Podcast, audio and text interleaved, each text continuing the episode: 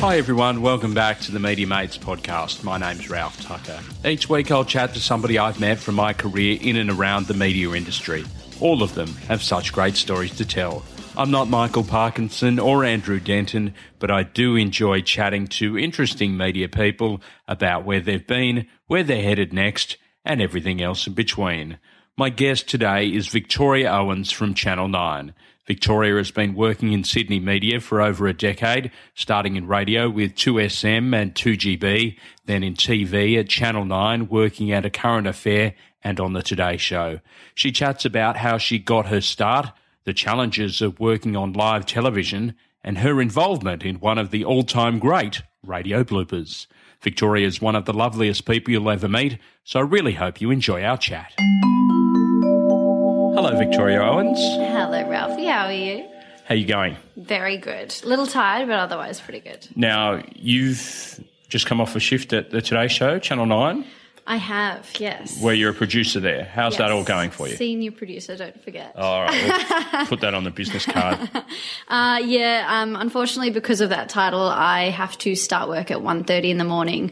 Um, so it's a little rough, but um, it's a pretty fun shift. Um, if it was any other time of the day, it would be amazing, but because of the morning, it, it makes it a little bit harder, but it's, it, it is the best shift because you're, you know, you're in the control room when the show's going to air. You're very connected to the show. You're making decisions that you then put to air. So it's more exciting. Um, but yeah, it does come at the cost of sleep. Now, what's that other shift involved then? So you're on the obviously the earliest possible one, but there's obviously Yeah. another one that sort of people have to be there for preparation for the show as well. Yeah, so thankfully I don't have to do this shift all the time. I get to do a sort of normal nine to six shift um, where I can, you know, produce packages with the hosts and go out and forward plan things like we do outside broadcasts around Australia. And so we do a lot of stuff like that as well. Um, but there is a whole team of people uh, during the day that gets the show ready for the next day. And then I come in with another team of people and we put it to air from the control room. So how many people would actually work on the show itself? Uh, I'd say around 30, 20 to 30 or so, but that probably includes, you know, cameramen, director's assistants and so forth. All right, let's go back to where it all started for you. Media. Was that something that was on your radar from when you were a kid, or is it something that you sort of discovered that you wanted to sort of try out later in life? I actually wanted to work in magazines. Um, I did my year 10 work experience at NW Magazine. Oh, okay. Yep. um, which is still around, thank God. Um, and so I had a real sort of interest in entertainment news and that sort of thing. And then I went in there and I just loved how it was pacey and fast and all this sort of stuff. Um, and then uh, my dad was also a journalist. Okay. So he was at the Sunday Telegraph, and I also went and did work experience with him. And again, just I loved just the vibe, the feel, everything that was going on, people rushing around. I got to do stuff like I got to write stories um, at both of those places, which I was just totally stoked with. I couldn't believe that like they were going to use my words in year 10, is that right? Uh, in year 10 and then again in uh, first year uni as well. Oh, okay, great. Oh, but they were like the tiniest little snippets, honestly. like my name wasn't on them or anything. Um, but that was really exciting for me. Um, and just to have dad there as well to talk about, um, you know, news and all that sort of stuff. So what did he do at the at the paper? He was a reporter. Uh, he sort of did crime and courts. Um, and then later in life, he, um, became a sub. Um, and then eventually he retired because, you know, the industry was changing so much and he was getting older and he was like, oh, I don't really need to do this anymore. So, um, he sort of stepped out, but he sort of gave me, I guess, a passion for news and, um, current events and so forth. So I guess it came from there. Um, and then it sort of grew and grew the more work experience I did. Did you then decide that that was the career path for you? So you had to apply for uni. What what was the, the yeah, step? yeah. So uh, I wanted to go to Charles Sturt University. My sister had gone there as well and loved it. Um, and I had a couple of friends who were considering going there, so that might have twisted my arm a little bit as well. Um, but Dad had said it was a really good communications course. Um, and I had a really good reputation and the lecturers were all journos and they push you into work experience as well throughout the entire course. Um, so all my uni choices were for there. So if I didn't get into journalism, I was going to try and get into another course and transfer across. Yeah. Like basically, I was putting all my eggs in one basket. Um, but luckily, I did get into the course I wanted and uh, never looked back. I guess because it's Got to be a pretty smart cookie to get in there, don't you? Like, you know, the TR back in the day, I don't know what it is, the UAE or whatever they call it, uh, was like something ridiculous up around, you know, 97, 98%. Yeah, well, yeah. Don't worry, I didn't get that. um, but that's why Charles Sturt's great as well because you've got to submit a whole bunch of essays. Um, so you get in from your essays as well as your TER as well.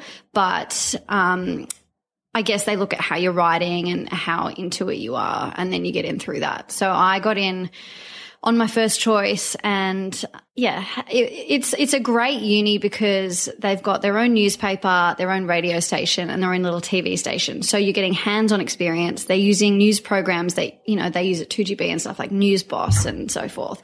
So you're already learning the programs that are going to take you into the industry um, as well as like everyone's on campus. So you're all doing the same projects at the same time. So you can all sort of work hard at the same time when you need to and also party hard when you need to together. It has that quite that reputation where for both those things. What is it? Is Yes. it the fact that it was so hands on that allows so many people to graduate from there and make their way? I wouldn't say a, a, a smooth transition because everybody's got to find their own mm. way into the industry, but it seems as though there is a whole lot of people that come out of there ready made absolutely. work. Yeah, absolutely. Um, and not only that, like I, rem- I still remember one of the first lectures I went to. Our lecturer said, uh, by the end of this year, this room will be split in half. You'll, half of you will have dropped out. By the end of the third year, there'll only be a handful of you. And he was absolutely right. Like after, by year three, so many people had dropped out. He's like, half of you think you're going to become an author through this course. Few of you think you might become like a getaway presenter. So they really drilled into us from the start how realistic we needed to be if we wanted to get into the industry. And also the fact that, you know, you're not just going to be an anchor straight away as well. So don't have those expectations either. Um, but then I think the people who do take it seriously and who do really just want to work in the industry because it's, they're passionate about it, they're the ones who then can sort of go through. And I think they're the ones you see, um, doing so well. So, um, you know, people like Edwina, uh, Bartholomew, um, Laura Tunstall, Kelly Fedor, um, you know, there's heaps of people. They, um, I mean, I work with half of them, but um, they're sort of really good examples of people a year above me who've sort of gone through. Latika Bourke was in my year. Um, there's a few others as well. I'm trying to remember names right now, Yeah. but yeah. Um, yeah, th- I think it's just sort of uh, not only that as well, but um, we also get taught to get out into the industry as soon as possible and do work experience in the holidays and whenever you've got free time. And the whole last year of uni is pretty much just work experience. And that's actually a component of your qualification is to do a whole term of it. Um, Okay. So where did you do yours? Uh, 2GB. Okay. Yeah. Um, and absolutely loved it. Had such a good time. Was just so amazed at how fast they moved, um, how many stories they covered. Um, yeah, it was it was so amazing to me. And I'd done a lot of radio in uni, and I'd done um, I sort of did the best at my radio subjects than any other. So I kind of thought I should go down that path. So what was with the transition? Because obviously you mentioned there before you had this real interest in print, and then all of a sudden during uni, Yeah. it was like a complete sort of mind shift in a way. Yeah, well, I love writing, so I think that's where that came from. Um, so I just assumed, and my dad was in print, so I think I was just sort of following that because that's all I knew. Um, but yeah, I actually just started doing better in my broadcast subjects. Um, I think because I liked the idea of using sound in things and using vision as well, which sort of has come down the track. Um, but I like sort of bringing everything in together to tell a story rather than just sort of black and white on paper. Um, but also, I guess uni points you towards a newspaper route rather than magazines anyway. So Yeah. I just, I don't know, I, I didn't have as much of an interest in that. And, I, and, and as a result, I didn't do as well. Um, so that's why I sort of ended up going down the broadcast path. So, who was around then in those early days of your work experience before you actually left uni that um, you learnt from? That which programs did you work on? I just worked in the newsroom. Yep. Um, Rowan Barker was there then, I remember. Um, Brett Czar was another one. He, I went out with him. Um, and he obviously later became a friend years later. Um, and Jess Polluccioni was there, Jason Morrison. Um, so yeah, such amazing journos who I still look up to as well. So, um, yeah, it was, it was a really good lesson. They also let me write things, which some places you do work experience, you just sort of sit in a corner. Yeah. And even as much as you ask and ask and ask, they just sort of say, well, no. But you, you just sit there and yeah, watch. yeah, yeah, yeah. I can't trust you with this. Um, but I do remember I wrote a lot of scripts, and Rowan Barker did actually go through them, and and he sort of critiqued me and told me where I'm going well and where I'm going wrong, and and and that for me was amazing because I'd never had that before. Is that something that you now look to do if you um, have an intern or a work experience person that you look to to help them, or do you feel as though modern media, the way it is, you don't necessarily have the time that people perhaps may have used to have had when you were coming through? Yeah, well, I'm a real sucker. So I know how I struggled a little bit at the start to, to get places. Um, and so I have a soft spot for people who try and do the same. So when we do have interns, I do try if I can. It also depends on my hours to really take them aside and, and show them, you know, this is how we do this and this is how this should be done and so forth. Um, but I've also had a, a lot of people come through to me recently through LinkedIn. Um, and I've done a few talks, uh, media talks and stuff as well about how the Today Show works and how to pitch to journos with PR people as well. And through that, I've had a lot of coffees with people on just like how to get into the industry, what they should do, how they should approach journos, all this sort of thing. Um, and so I get, uh, yeah, I, I don't mind taking the time out for, for things like that. Do you find that rewarding? Because obviously, like I said, not everybody has the time to sort of do that kind of thing and make yourself available to pass on your knowledge and I guess mentor people, which is essentially what you're doing. Yeah, yeah, I, I get a lot out of it. I do like helping people, um, and also thank because of my shifts, I have the time to meet up with people, and I like to keep myself busy during the day so I'm not falling asleep. So if I can meet someone for a coffee, it's really no skin off my back, and if it's going to help them, you know, it's nice to do something nice for someone.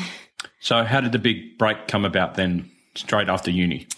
Well, I applied at 2SM uh, as my first job out of uni, but I did apply for it halfway through my third year. So that's when you're pretty much just doing work experience from then on and assignments. So I could do it from distance if necessary. So I actually started at 2SM in my last year of uni. Um, basically all our lecturers prepare us so that we can start applying for jobs before everyone else graduates. So it gives us a couple of months head start, which Yep. obviously was invaluable. Um, and yeah, and I got the job amazingly. And so did um, a good friend from uni, Emily Smith, who we started at the same time and ended up following each other through uh, each other's careers as well. But um, that was essentially my big break because that got me into a newsroom, a Sydney newsroom as well. I thought I was going to have to go to the country. Yeah. Um, part of me regrets not going to the country because I do hear stories about how fun it was.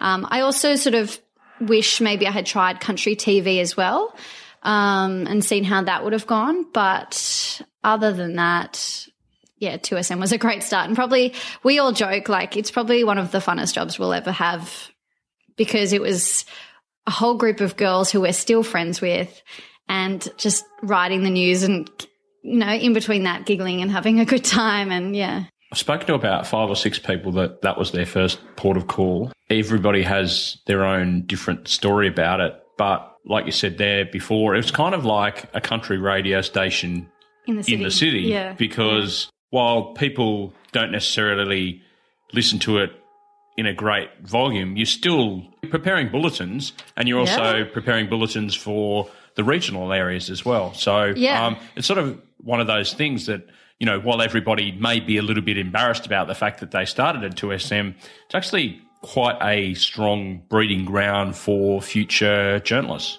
Totally. Uh, it, it's a great breeding ground. I mean, from the day one, you're reading bulletins, you're writing scripts, you're doing interviews, uh, you know, recording SOTs and so forth. So straight away, you're thrown in the deep end, which is a good thing. Like they're not trying to make you sound bad or look bad or anything. They're just trying to get you in there straight away so that you can grow faster. And essentially, most people don't stay there too long because they pick it up so quickly and, and then run with it. What did you learn from that experience? Um, for me, I really learnt um, how to become a better newsreader. I think when I first started, I wasn't so great. And so because I was reading, you know, six bulletins a day or something like that, um, you start to really develop your voice more and more and more. And so then, and obviously my goal was then to try and get to 2GB because that was number one. And so I knew I had to get my voice better so that I could then give them tapes to say, look how good I sound, um, as well as just sort of improving my writing, trying to get, you know, tighter scripts. So, you know, it's not taking up too much time. Um, out of your bulletin. And I also learnt strangely about um, weird carpet. Oh yeah, the carpet on the walls was pretty horrendous. Um, but a lot about sport. They had a really strong sports program there. Um, with a lot of people who've now gone on to like Triple M and, and TV and so forth. Um, and I had to write the sports news every day. Um, so I had to learn pretty quickly about sport because I didn't know anything about it before then. Right. Okay. So how important was that for you to sort of get those things all together? Because that's a common thing, I guess, in radio newsrooms that there's not a lot of interest in sport from some of the people that do it. Mm. So, but it's a it's a vital component of every news bulletin totally. that you do because yeah, I can know. guarantee that you know if you fluff the finance figures, somebody may or may not ring up, but I can guarantee if you get a score wrong, somebody will ring yeah. up for sure. So yeah. to actually learn what's important and prioritize sport as well as all of the news aspects must have been something that you had to take on board and and also um, adapt fairly quickly. Yeah. Um, I really enjoyed it. And at the end, I absolutely loved sport and I loved um, seeing who had won each week. And I started following like the Rabbitohs back then and seeing how they were going and, and really sort of actually taking an interest because I had to really. Yeah. Um, and I don't think there's anything wrong with that. I think that was actually quite a cool perk. And how did you then progress to 2GB was the next stop, was it? yeah, you? yeah. So I um, was talking with Jason Morrison, who was the sort of interim news director at the time, and um, I'm a very big networker. So I had been to many 2GB drinks and media drinks things in the lead up. Um, Emily, who had been at um, SM with me, she'd already gone across. Um, so I was keen to join her. And uh, yeah, I just sort of got talking and spooked myself, I guess, and said, you know, I listen to these people every day and I can do just as good a job as them and, and sent them my latest tapes and and eventually they offered me a job, which is fantastic. So you go from 2SM where, you know, to be fair, there's probably not many people listening to mm. 2GB, yeah. Sydney's number one radio listening. station, where everybody's listening. Yeah. And the fact that you've been in their own work experience, did that help you adjust to what you had to do once you got employed there? Uh, I guess a little bit, even in so basic a fact as I knew how to get around. Like I knew where everything was in the building, um, and I knew a few people there. Um, and yeah, I kind of knew how it ran. I knew they did News Boss, and so I knew I could do that because we had that at 2SM. So yeah, it it wasn't too hard a transition. And, um, you know, they had me writing stories and so forth every day. Actually, I remember my very first day I was sent out to do a court story, which I had never done before. And I had no idea what I was doing. Um, but luckily, there was another reporter at the story, Dan Sutton, I think, and he had been a friend already. Um, and he had taken me under his wing and showed me where I have to go and what I need to do and what information I'm supposed to get and so forth. So, How daunting is that going to court on your first day? Not Very daunting. like not knowing the the, the procedures of, of court and everything like that, and then I assume you'd have to be you know filing on the hour and doing all those things. Is just like wow, this is a bit of a whirlwind here, right? Yeah, well, I mean, luckily for me, it was more just, which I didn't realize at the time, it was more just sending me out to get some information. And I don't think it ended up being a story worth reporting on. It was more just to see where the court case was heading. Um, and I think actually Edwina came out, oh, came out and met me, um, after they probably realized it might have been a bit too much on my first day because I, I, remember I did end up getting a lot of help because I, I, genuinely didn't know what to do. I'd never sort of really been out of the office at 2SM, um, apart from Beaconsfield was the one thing they sent us to. Um, and so, but from there, I was a little bit more confident. I mean, the more times you get out on the road, the more reporters you meet, um, the more people you speak to and interview and so forth, then you kind of pick up your confidence. So it becomes less and less scary, I guess. So you went to Beaconsfield. They sent you there. Yeah, that How was, was the one place. how, how was that experience? That like, for, so that was for oh, that was for said 2SM, that for 2SM. though, yeah, just going back a step. Um, yeah, so Beaconsfield, when it was all happening, all of a sudden, Bill Caralis, who owns 2SM, came downstairs and um, said to our news director, should we be covering this? And uh, news director Di was like, yeah, yeah, we're covering it. And he's like, no, do you think we should send someone? And she's like, yeah, if if we can. Um, so they decided to send Emily, um, my best friend, and myself. So two of you went down there for 2SM. Yeah, because I think because we were so young, they were very hesitant to send us by ourselves. Right. Um, so we got to go together, which was great. Unfortunately, the decision had been made so late that we arrived the morning they got out. So we missed that. So that was great timing.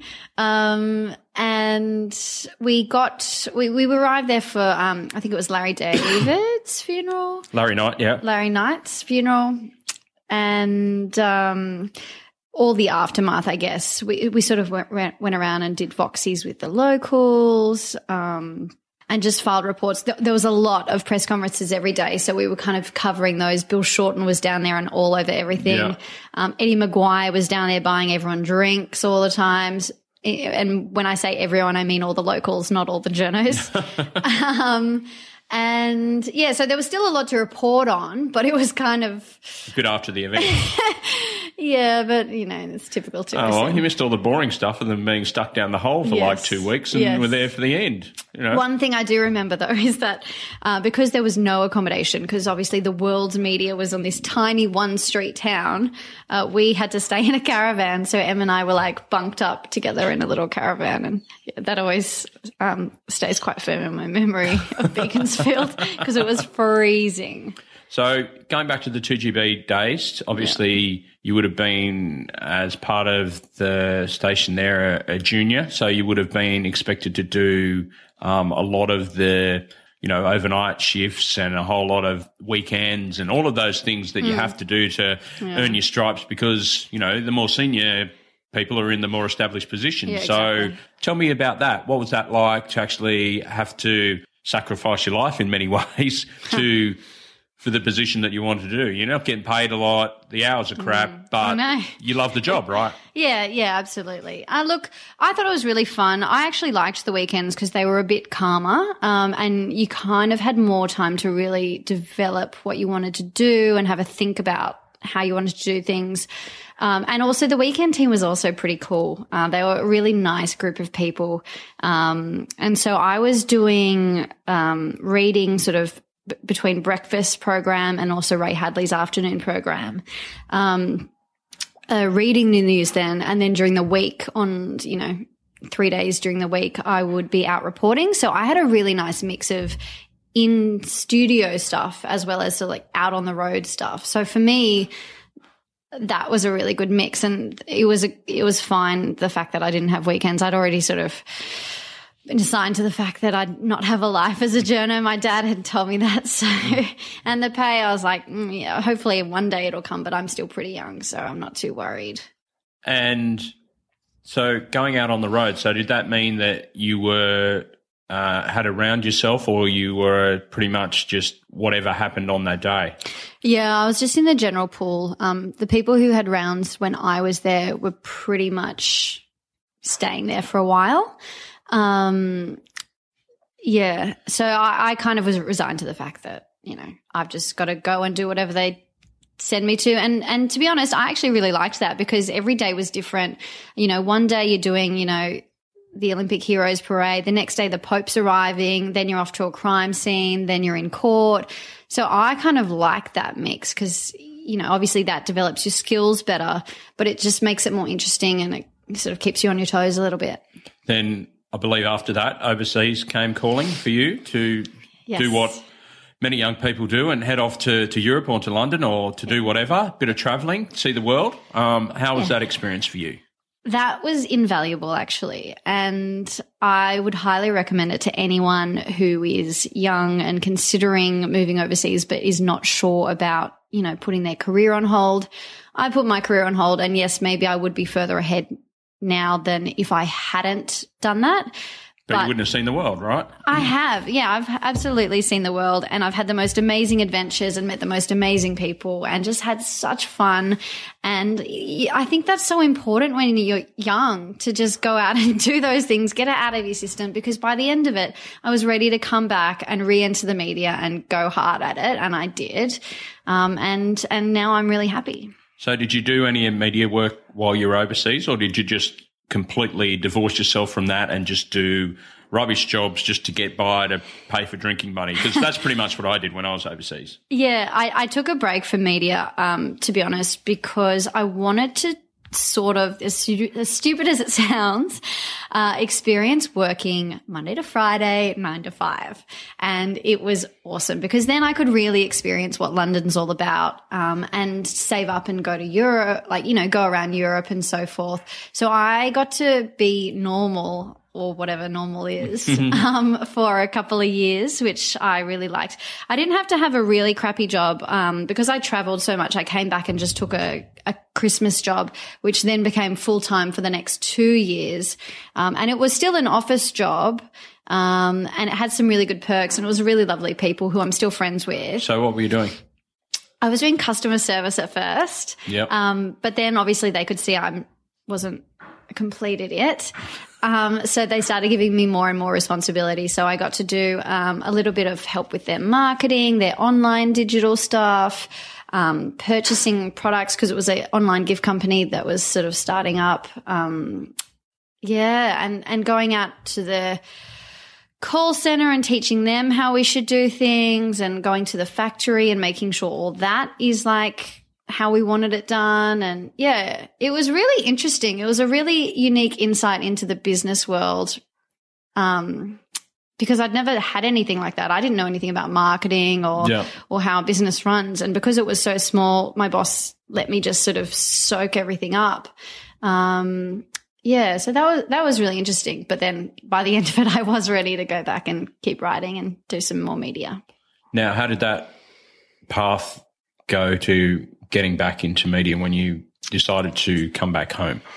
It was purely by chance at first. Um, I came back for a very good friend who was also an X2SM journo, uh, Jodie Speers. Yep. She's been on the podcast. Yes, uh, and she um, at her wedding, obviously she married Ben Fordham, who Yep. was ex ACCA. So there was a lot of ACCA people there. Um, I got talking to a few of them. They mentioned that there was a job going as a This producer. is, this is the networking you again in full swing. Yes, yeah, yeah, yeah, yeah. I was in my prime, and I was like, "Oh, really? Yeah, I could do that." Hmm. Um, and literally, I went in for a chat with um, the supervising producer there, and and she said, "Why, look, why don't you come in and try some work experience just to see if you like it." See if it's the right fit for you, because obviously you've done all this reporting, um, and see if producing something you want to do. And actually, at the same time, WSFM offered me a job um, for a news reading uh, Yep. position, um, and so I had a really um, a really tough decision uh, to make because I had either a current affair and an entry into TV, or I had you know a great radio job and also really good hours. Um, and so I kind of decided if I went with TV, it would be doing something different and trying something different. And if I didn't like it, I could always go back to radio. Yeah. Um, but it turns out I did, and I loved TV, and I especially loved Channel Nine. Um, and so there I stayed, and there I still am. So, what did you like about a current affair and what it did for you? Um, a current affair was a really good training ground for how to produce um, a package and also a really well produced package. Um, you know, they, they've got a really good formula of how they put stories together. Um, they've got amazing journos and amazing producers there, and the editors there are absolutely fantastic as well. Um, so I just felt like I was working with some of the best of the best in the industry. Yeah. Um, and they taught me so much. And yeah, I learned how to put a package together and well. Um, and sort of at the end of my time there, I was fortunate enough to do a story with Tracy, um, which was, I guess, the highlight. Um, and I got to write it all and help her, and and and What she really liked she it. She's really good and she gave me some really good feedback on my scripting. Like the first draft, she's like, I don't know if this works. So I went back and, and, and worked on it and I was really stressed and, um, cause you know, you just want to impress them. Yeah. Um, and, and so then I just worked really hard for the next couple of hours. And then I went back to her a few hours later and I said, okay, I think I've got it. I think this is, this is much better. And she looked at it and she's like, this is great. Like, this is so good. Like, you've done such a great job with it. Um, and so for me, that is like better than any pay rise because, you know, she's such a veteran in the industry and she's also a great journo. Um, so that was, that was a real highlight. And, and that was thanks to, you know, other producers, you know, my supervising producer and, and boss who allowed me to do that story. Um, and our editor, Lara, who's still there, who's probably one of the best editors I've ever worked with. So, what did you find was the most challenging part adapting from your previous career in radio to TV? What is it the the the language of TV? Is it the what other people have described as the writing for pictures is a little bit more difficult because in radio you've obviously got to paint the picture yourself because Yeah. words are your greatest asset. Yeah. That was definitely harder. You have to write to the pictures where, yeah, you're so used to describing situations, you've got to let the pictures talk. And so that's why for a lot of stories, uh, the pictures and the the grabs you're getting from people, they end up telling the story almost as well without too much voiceover. Um, and some of the the really good writers hardly use any voiceover at all because they're sort of telling it in a way that the music sets the mood or something like that. Um, so that was definitely a challenge, um, as well as just the using the program and understanding how everything worked, like going out and shooting pictures and, and like what sort of overlay or footage do you need and like how do you do graphics and make put graphics in a story? That was hard for me. I, that took me a little while because I wasn't used to being so visually, you know, involved.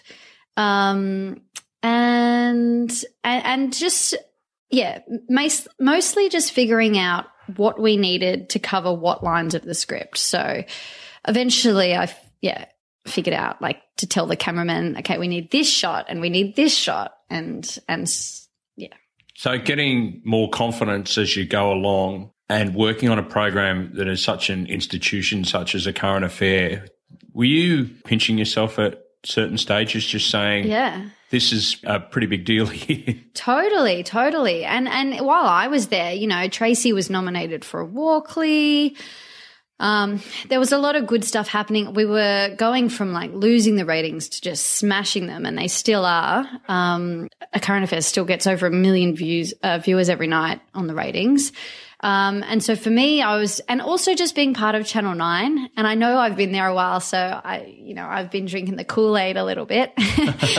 um, but it's such, it's such an amazing place to work. I honestly couldn't talk more highly about it because everyone there is trying to help you do the best job that you can do because they're doing the best job they can do. So whether it's the cameraman, the sound recorders, the editors, the people in graphics, all the producers, all the reporters, like everyone is there to help. Um, it's a real team and you feel like you're part of a family and that makes you want to go in every day and just do the best job you can. It's obviously bigger than the radio stations that you worked at. Yeah. There's more people yeah. because there's more jobs to do. So, who were the main people that when you first started there that that helped you adjust to that situation? Well, when I first started, I didn't really know too many people at Channel 9. Um, Stephanie Scroy um, was a real help for me. Um, she had been at this wedding and I'd met her at Jodie's wedding. And um, so she was, she kind of cushioned the blow of TV for me,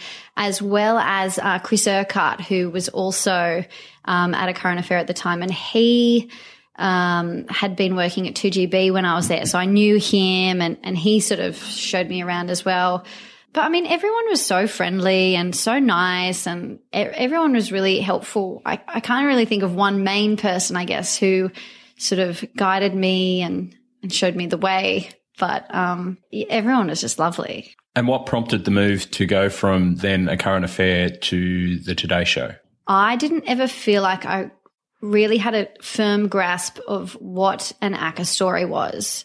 So once I got handed one, I could do it, no problems. But I found that the stories I pitched, uh, you know, weren't always getting through. And is there a lot of that? Is there a lot of you? having to come up with story ideas yeah, and they're day. getting knocked on the head all of all of the time or there's some that you think you're just going to throw out there that you think may not be of standard. And then all of a sudden, someone thinks that's a good idea. We'll run that story. Like, yeah, take me through that pitching process. What what is that like on a on a daily basis? Because I'd assume like there'd be a chief of staff there that says, right, we're doing these stories, and these are these are the ones. So is a lot of it your initiative as well? Yeah, it's really half half. There is a chief of staff who does do that. And especially they go through the papers and the radio station, listen to the radio stations all in the morning. Um, so they get a grasp of what the main news stories and, you know, stories that we could be doing as a same day are. Um, but then we've also got to make contacts with, you know, PR people and, and other, other people, you know, long term sort of stories that we might see in the papers that we think right now this isn't something, but this could be something. So you've got to start making contacts with them and then you can pitch those ideas. So it's a real half half between here's a story, do it, and I've got a story idea, can I do it? um, and for me, I found that I, I just, I found it hard to come up with stories. Um, I mean, I did get some, and, and, and you know the one with Tracy, I did find, and there was some really amazing stories I got to do. Like we, we did a lot of helping stories. Um, gorgeous woman who sadly has since passed away, but we helped renovate her house, and, and then we also gave her a wedding before she died because that's the one thing she wanted to do, and that was you know so rewarding and such a lovely thing to be part of. Um, What's it like when something like that comes off? Because there's a lot of planning and there's a lot of people involved and there's a lot of logistics. And like I said before, teeing up the right shots and doing the right crosses for the reporter yeah. and all of that things. And you're behind the scenes responsible for a lot of it. Yeah. When it finally does come off in one of those, you know, special stories that a current affair does, there must be that real feeling of, of satisfaction. And you sit back and you watch that show at night time and you just think that was a whole lot of effort, but gee, we did a good job. Yeah, you did something really good for someone. And I love doing stuff like that. Um, and it also makes you a better producer because you've got so many balls in the air. Like, you've got so many things to organize. Not only are you trying to produce a story, you're also trying to organize a whole house renovation or organize a whole wedding. So with both of those, I had to be in contact with plumbers, painters, uh, you know, chippies, um, and then on the other side, like dressmakers, florists, like hair and makeup people, yeah. uh, wedding venue operators. Um, so you do learn how to be extremely organized and make sure that every, all your ducks are in a row. Um, which again, it just makes you a better producer because essentially producing is organizing so yeah totally so i'd imagine in a situation where the today show job came up you would have heard about it internally and you're able, once you're in the building, to leap across, which gives you a greater advantage than somebody that's trying to knock the door down to actually yeah. get in and, and, and do it. Definitely. It definitely has its advantages. Uh, there wasn't actually a job going when I approached today's show, controversially. Um, I had gone through a fairly big breakup and I felt like I needed to change something in my life. And I felt my, my job was probably the easiest thing. Um, because I could keep doing the same thing every day, but I was like, I just felt like I needed a new challenge and I needed to just go do something totally different. Um, so it wasn't so much anything against a current affair. It was more that I just, I needed, because of external things that had happened to me, I needed something different in my life. So I went across to today, um, and because they'd be rival camps, right? Even though they're in the same network, it's Yeah. still a current affair Today Yeah, Show. And no one wants to lose their staff to someone else or a different department. But um, Mark Calvert was very kind and took me under his wing, and uh, luckily hasn't looked back yet. um, but it was this really good moment for me because from the get go, I felt like everything clicked. Like I just got it. The ideas I pitched, every idea he loved. Um, even from the interview I had with him, I gave him some ideas in that, and then he started adopting them the next day before I was even on the team. right. Um, because I guess for me, I was a Today Show viewer and have been a Today Show viewer for most of my life. So it was really easy for me to then think, oh, what would I want, to watch, you know? Um, and so from there, yeah, I've just sort of worked my way up um, to becoming sort of a senior and then a lineup producer. And now here I am. So, was there any temptation to go back down to the, the news path again, or was once that you had that taste of being a producer on a current affair, that's what you wanted to continue doing, albeit in a different show? Yeah. I don't know if you ever lose that. I still definitely have a real keen interest in news. And sadly, I've got like, I'm a subscribed to all the alerts so that as soon as something does happen anywhere in the world, I get an alert. Um, and one thing I probably do miss is using my voice. I loved news reading and I loved reporting. Um, but so, so I guess to sort of curb that, I was doing a little bit of part time work at Nova Right. and Smooth FM on the weekends. Um, just to get a bit of extra cash, but also keep using my voice. And I absolutely loved it uh, once I was in there, but it was just hard to get in there after working five days during It's the week. It's exhausting, right? Like, Really especially exhausting. working those ridiculous hours that you would have to get in at uh, one o'clock in the morning. Yeah. And then to do it again for breakfast on the weekends for radio, you know, Yeah. there's a whole lot of burnout factor that going on there. Yeah, and I started to feel like I needed to look after myself a little bit better. Um, and also have a social life because I really don't have a social life during the week during these hours. So uh, yeah, I had to sort of give that up a little bit. Um, and also, you know, it was only very sporadic anyway. So, um, it's not like I, I was putting anyone out or anything like that. Um, but I, I don't know. Never, I never say never. Like I, I could end up going back into radio eventually. Um, I just, yeah, I don't know what the future holds. Tell me about the main differences between a current affair and the Today Show. The hours obviously are one, but what are in terms of producing content? What's the what's the main difference there between the two shows? Yeah. Producing wise, it's like chalk and cheese. So for a current affair, you're producing stories. You don't have anything to do with how it's put to air. You're just sort of organizing everything and producing a package and it's very isolated. Um, whereas when you are producing on the Today Show, you're in the rundown, you're making MOS IDs, which is like the clip that goes into the rundown, which then they press play once they're in the control room kind of thing. You put everything in from the straps you see on the bottom of the screen to any graphics that come up to any overlay that comes up. Um, anything and everything you see on the television, you're responsible for. Whereas at a current affair, it's just one little story, um, and everyone else looks after the rest. Yeah. Okay. So it's much more hands on. Um, you've got much more control over everything in the show or even just your segment. But, um, you know, if you're doing a segment on just say, I don't know, Hamish and Andy or something, you are then helping the se- late senior producer with the teasers. So you've got to guide them as to what production you have organized and things like that. So, it's more of a group effort, whereas with ACCA, you're kind of working on your sole stories separately. Do you enjoy the fact that there is that collaborative nature to it. The fact that you're able to work as part of a team Yeah. as opposed to well working as a like a micro team.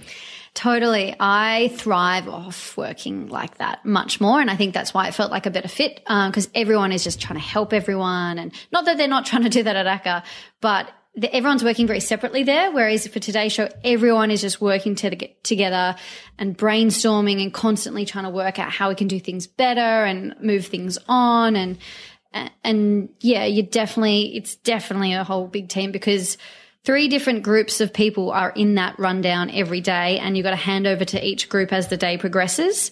So it's constantly people changing and adding and improving and yeah, as the day goes on. What's it like from behind the scenes when the show is actually going to air? Because we're talking about live television, three to four hours a day, Yeah. um, seven days a week now Yeah. uh, for the for the show. You obviously work five, so let's go behind the scenes and tell me what it's like to actually experience that on a daily basis. Because people who sit at home and watch the show, Yeah. it's a seamless production Well, behind the scenes, no, no, I imagine Yeah. y- there's a lot of uh, tense moments and a lot of things that have gone wrong, that do go wrong, that may not go wrong. But Yeah. you know, you're sort of joining the the dots and putting the jigsaw together while the show's actually going to air. Tell me about that. Uh, I guess it's a little bit like organized chaos. Um, and it's a real adrenaline rush because you walk out, some days you walk out feeling just on top of the world and just like there's nothing better. But then other days you walk out going, I need a glass of wine at 9 a.m. because that's when it's over. Um, look, it's, you've got a whole bunch of people in the control room. It's this tiny, dark little room, no sunlight. You can't see what the weather's like outside. You just have no idea. You're just in this tiny little world. And basically from when we're all upstairs, we walk down to the control room at 5.30. So that's when the show starts. And once you're in there, you can't leave your seat until nine. Like you, unless you're desperate to go to the loo or something, but really, uh, even then, like it's very hard to just get up because you're constantly working forward but staying present. Yep. Um, and the hosts are so into the show that they just want to have input all the time as well. So like in ad breaks, we'll be like, "Hey, how about we do this? And how about we do this? And what, um, what's coming up? And maybe we can do it this, this way. So we're constantly trying to improve the show and make it better as it's happening as well. So it's not all locked in like maybe some people might think before the show. It's completely fluid and changing literally up until the second before it goes to air. Um, so Because if there's a breaking news story, right, you have to adapt. Absolutely. But not only that, there's other things that will happen, like a link will drop out or a guest won't show up or, and you've got to really know how to think quick, act fast and just, I guess, sort of, I don't want to say fudge your way through because it is like, you know, a skill, but just do your best to just try and make sure you never go to black. And I think that's probably where my radio skills come in really well because you have to move yeah. so fast. and my boss even says to me something, he's like, gosh, you're fast. And I'm like, I have to be because otherwise, like, Yeah. yeah. Um, and we've also got some amazing editors who I have to work quickly with them and the way they can cut overlay or footage to get it to air or like little sots or grabs of people so that we can fill 30 seconds where we're missing 30 seconds worth of stuff. And they can get it to us so quickly as well, which also makes all the difference. So again, it's a whole team of people all working together to make sure we never go to black. Tell me about the stars that you work with. Obviously, there's mm-hmm. people there on the show that people at home think they know. So I want you to share with me different things about the people that we may not necessarily know. So we'll start with Karl. So what's Karl Stefanovic? What, what, what's, what, what's he like to you? What's he like to work Yeah. with? He's a legend and he's pretty much exactly as he looks on the TV. He's probably a little bit more reserved most of the time off camera. Um, but he's a lovely guy, awesome to work with. He gives a lot of feedback. Um, and luckily for me, most of it's been really good. Um, especially when I've done packages with him And at the end of it, or after he's watched it, he'll be like, that was really good. Like, that was definitely worth doing. Or once I made him and Dickie and Lisa go on an aeroplane and a helicopter and a speedboat, and like we were up in Broome and I got them up at 7 a.m. and they didn't get back until 5 p.m. And he was like, this is the longest day I've oh. ever worked. but it was totally worth it. It was really good in the end. So I think he, him and all the rest of the hosts, to be honest, they're so tied up with all these other commitments and today's show. Like whenever we can get time to do stuff with them, it's such a treat because they are really genuinely lovely to work with. Lisa Wilkinson, what's she like? She's lovely as well, real professional. Um, she will look at every fine detail of a script. Um, or a segment, or she'll always want to add her own questions as well. So will Karl. Karl also writes his own political stuff too. Um, so she's sort of very much involved in the show, and she's on our conference call every afternoon as well. Um, and and just yeah, really professional, lovely woman. Yeah. Sylvia Jeffreys, what's she like? She is exactly the same as you see her on the TV as okay. well. Yeah, she's so fun and bubbly, and um, but also very wise. And her, her and I hang out a lot after the show just because she lives very close to me. We do the same hours. Um, so it's very easy to sort of go for a walk or have a glass of wine or something. And, um, she is just taken to the show like a duck to water and has just gone from sort of, you know, here to here or zero to 100, you know, in well, such a short time. Well, it wouldn't have been an easy thing for her to do, replacing someone like Georgie Gardner, who was Definitely so not. well respected and such a an important part of the fabric of the show. Yeah. To replace somebody like that yeah. is not necessarily going to be particular. And I, I, don't mean to sound this in a derogatory fashion, but particularly for a woman because. Uh, women on TV seem to be under a whole lot more scrutiny than what the guys are mm, just because. Totally. Um, yeah. So to actually do that and to, like you say, just move in so seamlessly, it must really show how talented she is in her ability to adapt. She's so talented and very smart and very quick witted, and uh, you know all that comes across. Um, she very much was aware that she had big shoes to fill. Um, and so she didn't try and do the same thing as Georgie. She didn't try and do anything sort of different. She just did her own thing and has worked really hard every day. You know, she's in those news scripts as much as she can before each bulletin. Uh, we try and keep her clear so she can really focus, um, so she can make the bulletins her own. I can't even describe. I just love her so much. She's just such a lovely person. But also, you know, she, her and I are really similar age, so you know, it's there's a bigger bond there than with the other hosts, I guess. And Tim Gilbert, he's hilarious. He's just like the office dad. He's a real jokester. Um, I've done a few packages with him where he's um, filmed kids, like asking them about their mums and their dads and Christmas and the Easter Bunny and all that. And he just does them so well, and and he, he's so fun and easy to work with. Um, and he just gets things done so quickly. So it's it's such a treat that you can just sort of knock out a package really quickly. And I mean, obviously these guys are tired as well, so. Mm. Yeah, yeah, he, he's a lovely guy, a real family man. And Richard Wilkins, having the entertainment bent that you have, you must yeah. enjoy really working with him. Yeah, yeah, I've done a few things with him. Um, he's just, he's so generous and such a lovely human being and also such an amazing writer. He writes a lot of his stuff and he's so passionate. A lot of people would assume that that that wouldn't happen. That it'd all be there for him on, on mm, a platter. But mm. uh, you're saying that he takes the time out to actually make yeah. craft those things to, to to work them the way that he would want them. Absolutely, um, most of the time, um, and he writes it. The way he writes his packages is with it's either a pencil or a pen, but I feel like it's a pencil and on a piece of paper and we'll flip it over and then write another one. Like he doesn't actually write type scripts or anything. Old school really old school. Um, but it's so fun to watch. Like he'll literally craft this most amazing piece of work before your eyes in like five minutes, go in and voice it, and then he's out. And then the the editors will just put the package together from from his voice. So, um, yeah, it, but he's just lovely. He's always keen to put on sort of social occasions and make sure everyone's really sort of together as a group as well. Like he's very into that.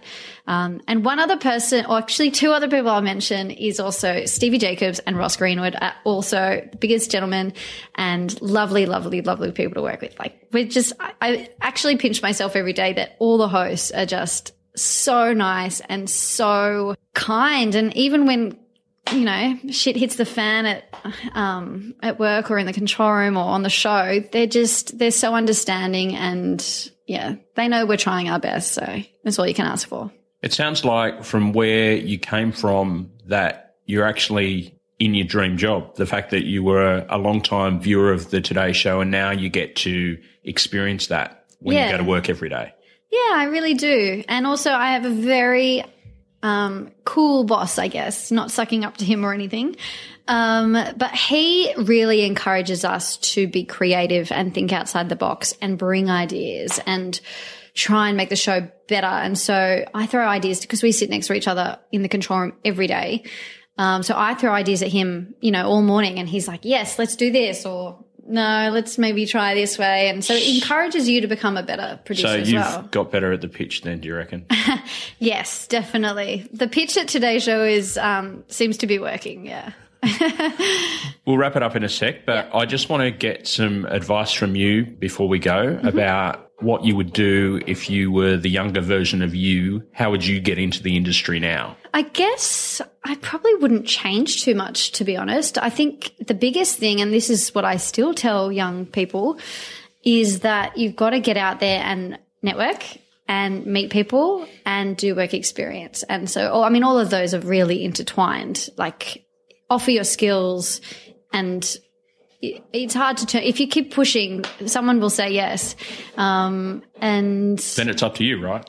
Yeah, you got to show initiative, I think, because it's such a tough industry, not just because it's popular, but it's a really grueling job and it's not for the faint hearted. And it also is a good idea to go in and see if it's actually what you want to do. Um, and I mean, I never thought, I would become a producer. I always thought I wanted to be a reporter. And, you know, part of me still really likes the reporting side of it, but I just, I don't think I could do it full time. And I don't know if I've got the guts to do what some of those reporters do. Um, they all do such an amazing job. And so for me, I would say just go out and try everything, um, and see what you like. And then maybe you'll get a better idea of which path you should go down. Finally, I just remembered something. You were involved in, uh, perhaps one of the more famous radio blooper tapes of all time. I was hoping we wouldn't talk about that. now, if I can find it, I'll put it in. No, but please don't. How did that all come about? Take me behind the scenes there because you got set up by somebody and you, I've got to say, you read that script like nothing was going to bother you at all. Well, I was so young. Um, so I assume you're talking about the bowling ball incident. I am yes. the bowling ball incident. the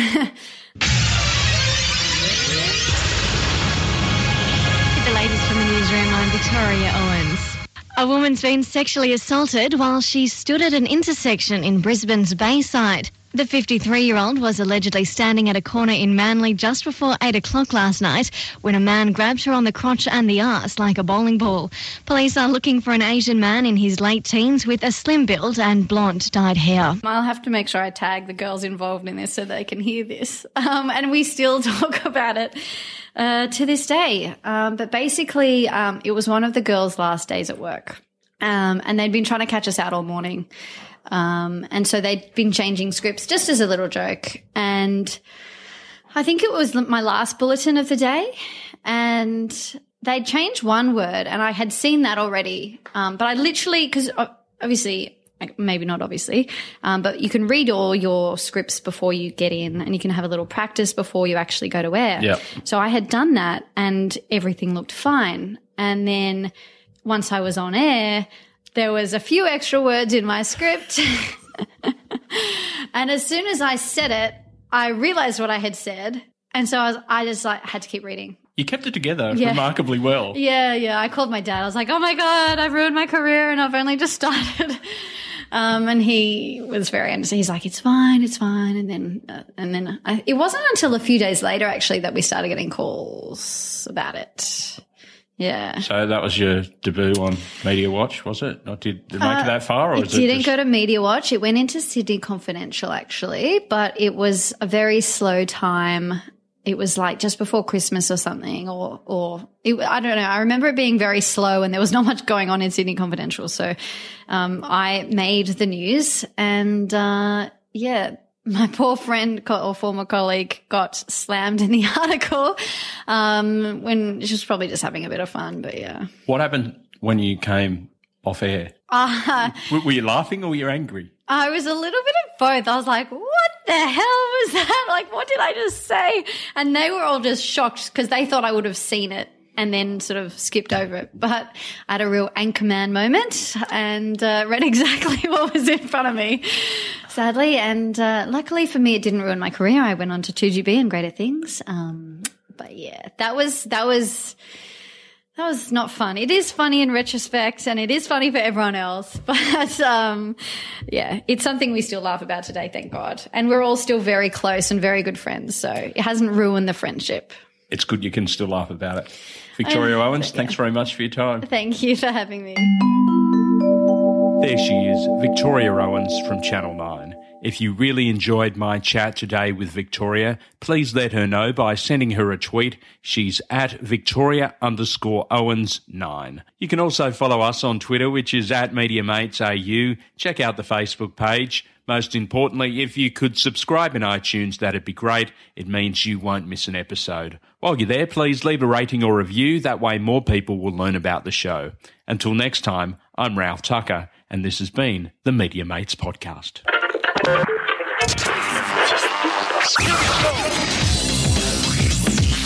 Media Mates Podcast. Podcast.